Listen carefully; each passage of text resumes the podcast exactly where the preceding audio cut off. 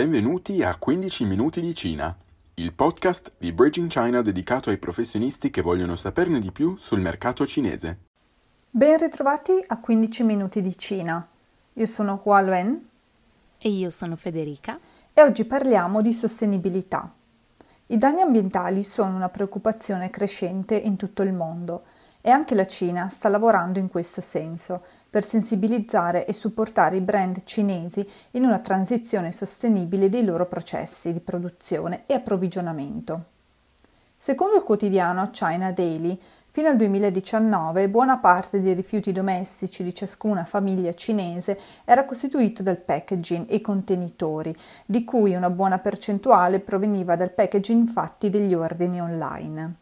È comprensibile dunque che dal duemiladiciannove Cainiao, il braccio di logistica intelligente di Alibaba, abbia avviato la giornata nazionale del riciclaggio delle scatole di cartone, che ricorre infatti il venti novembre di ogni anno. Dal duemiladiciannove inoltre Alibaba ha trasformato i suoi settantacinquemila punti vendita dedicati alla gestione degli ordini in stazioni di riciclaggio. Anche le università cinesi si sono attivate in tal senso. duemila università in Cina infatti hanno istituito degli hub di riciclo del packaging derivante dagli acquisti online, dove le scatole vengono distrutte o riutilizzate.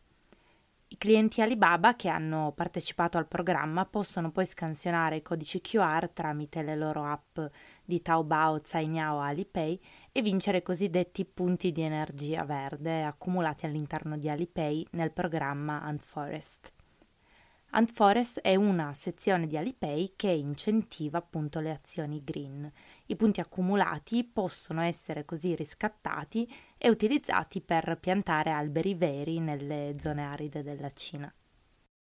Nel duemilaventi Alibaba ha poi proseguito nel lanciare iniziative di valore per la propria clientela, stimolando i consumatori al rispetto verso l'ambiente.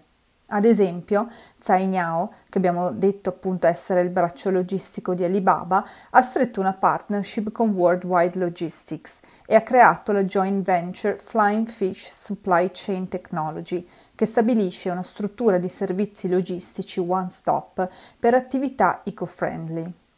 Cainiao, insieme a Worldwide Logistics, integra le risorse di Alibaba alla capacità logistica offline globale di Worldwide Logistics per costruire un sistema di consegna end-to-end nel rispetto dell'ambiente.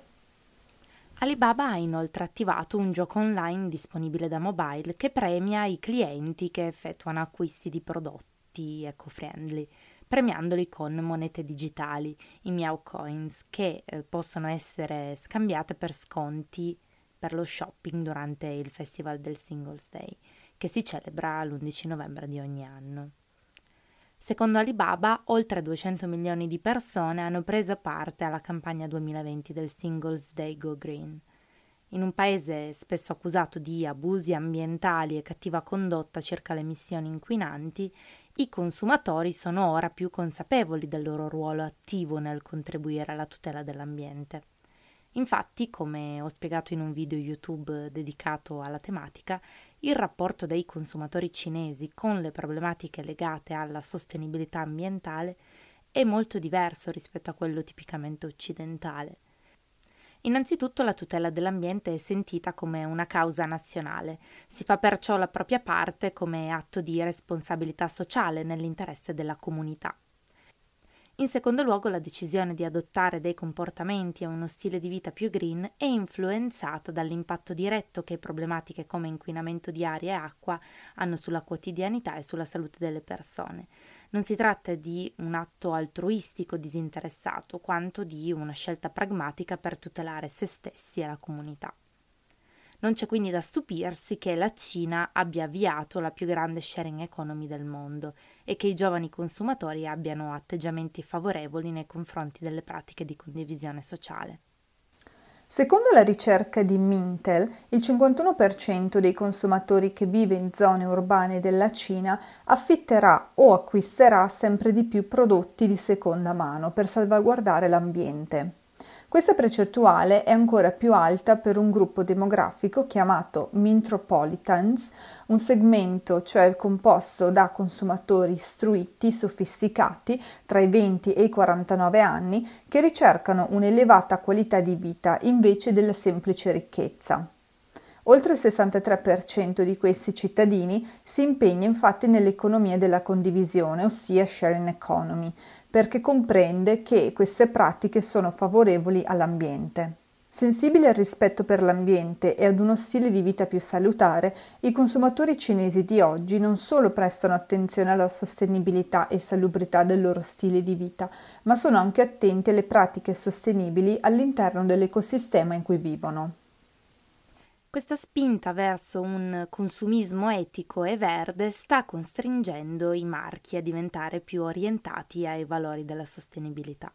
Ad esempio, durante il Singles Day del duemiladiciannove quasi quaranta marchi su Tmall, tra cui L'Oreal e Giorgio Armani Beauty, hanno utilizzato materiali di imballaggio ecologici. La pandemia covid diciannove ha poi sicuramente rafforzato la convinzione che la sostenibilità ambientale sia diventata una necessità. Pertanto gli atteggiamenti di acquisto dei consumatori riflettono questo ritrovato interesse per la salute e la sostenibilità. Secondo un sondaggio di McKinsey del duemilaventuno sulle abitudini dei consumatori in Cina nel post-covid diciannove, emerge che il sessantaquattro per cento di essi è fortemente propenso all'acquisto di prodotti più rispettosi dell'ambiente. Parlando poi di prodotti sostenibili, non si può di certo sorvolare sul grande capitolo della moda, dove i consumatori cinesi sono sempre più attenti e consapevoli delle conseguenze in prima persona dell'impatto disastroso dell'inquinamento non solo sull'ambiente, ma anche sulla loro salute.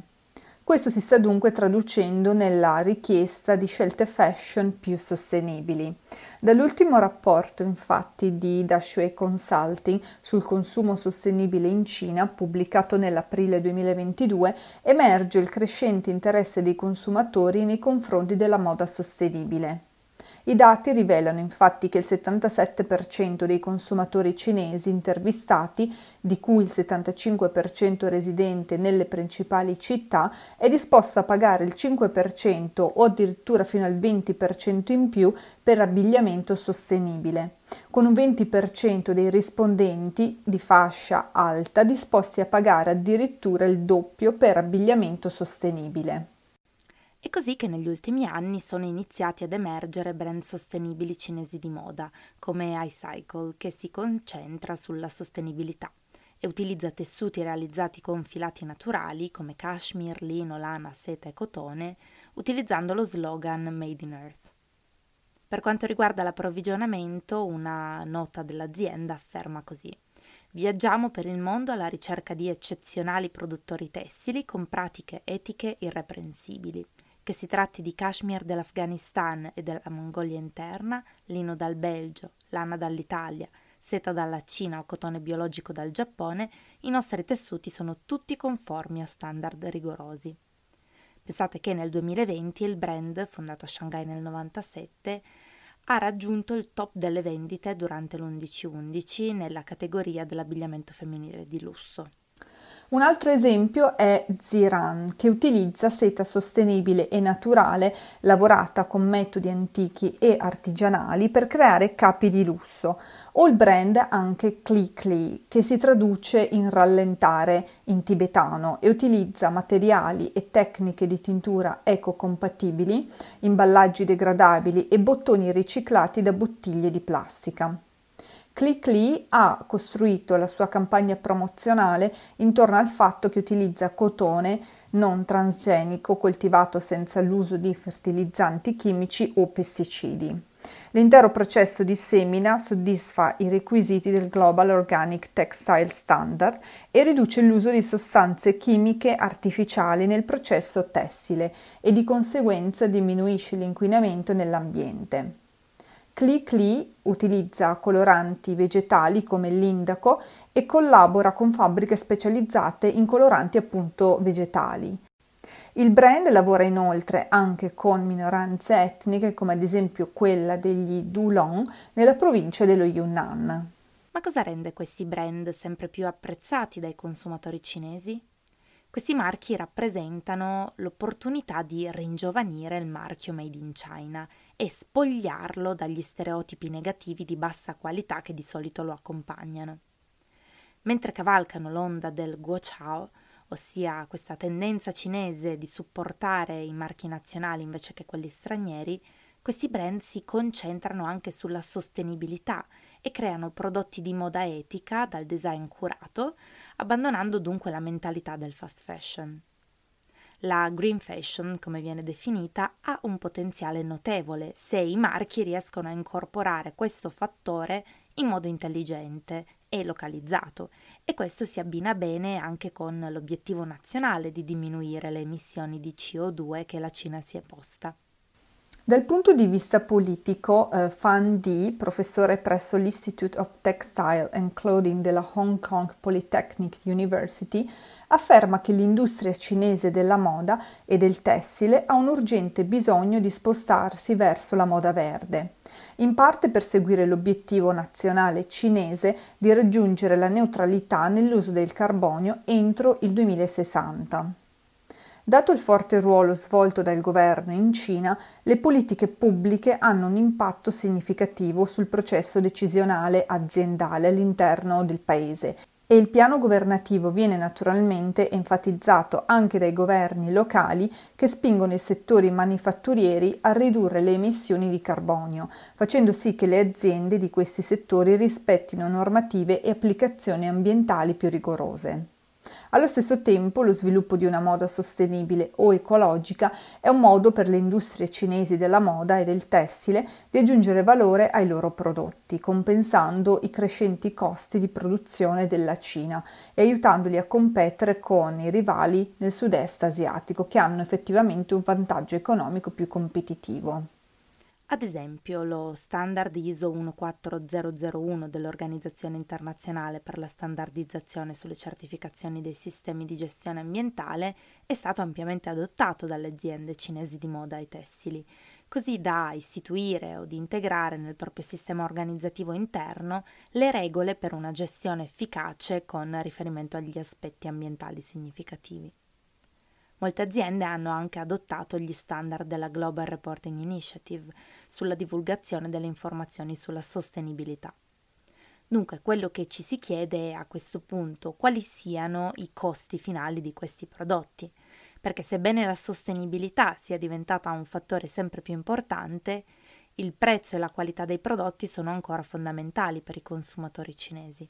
Ciò significa che i marchi di moda cinesi devono bilanciare i compromessi tra l'essere ecologici e il mantenere un prezzo ragionevole. Dan Wang, capo economista della Hang Seng Bank, con sede a Shanghai, afferma che dal lato dei consumatori ci sono ancora dei dubbi in merito al fatto che la moda sostenibile possa diffondersi in aree al di fuori delle principali città cinesi di prima fascia, proprio perché le persone sono infatti ancora sensibili ai prezzi nelle città più piccole, dice l'economista. Per quanto riguarda il finanziamento, tuttavia, egli stesso ha osservato che le banche stanno ora emettendo prestiti speciali alle aziende che si impegnano a ridurre le emissioni di carbonio.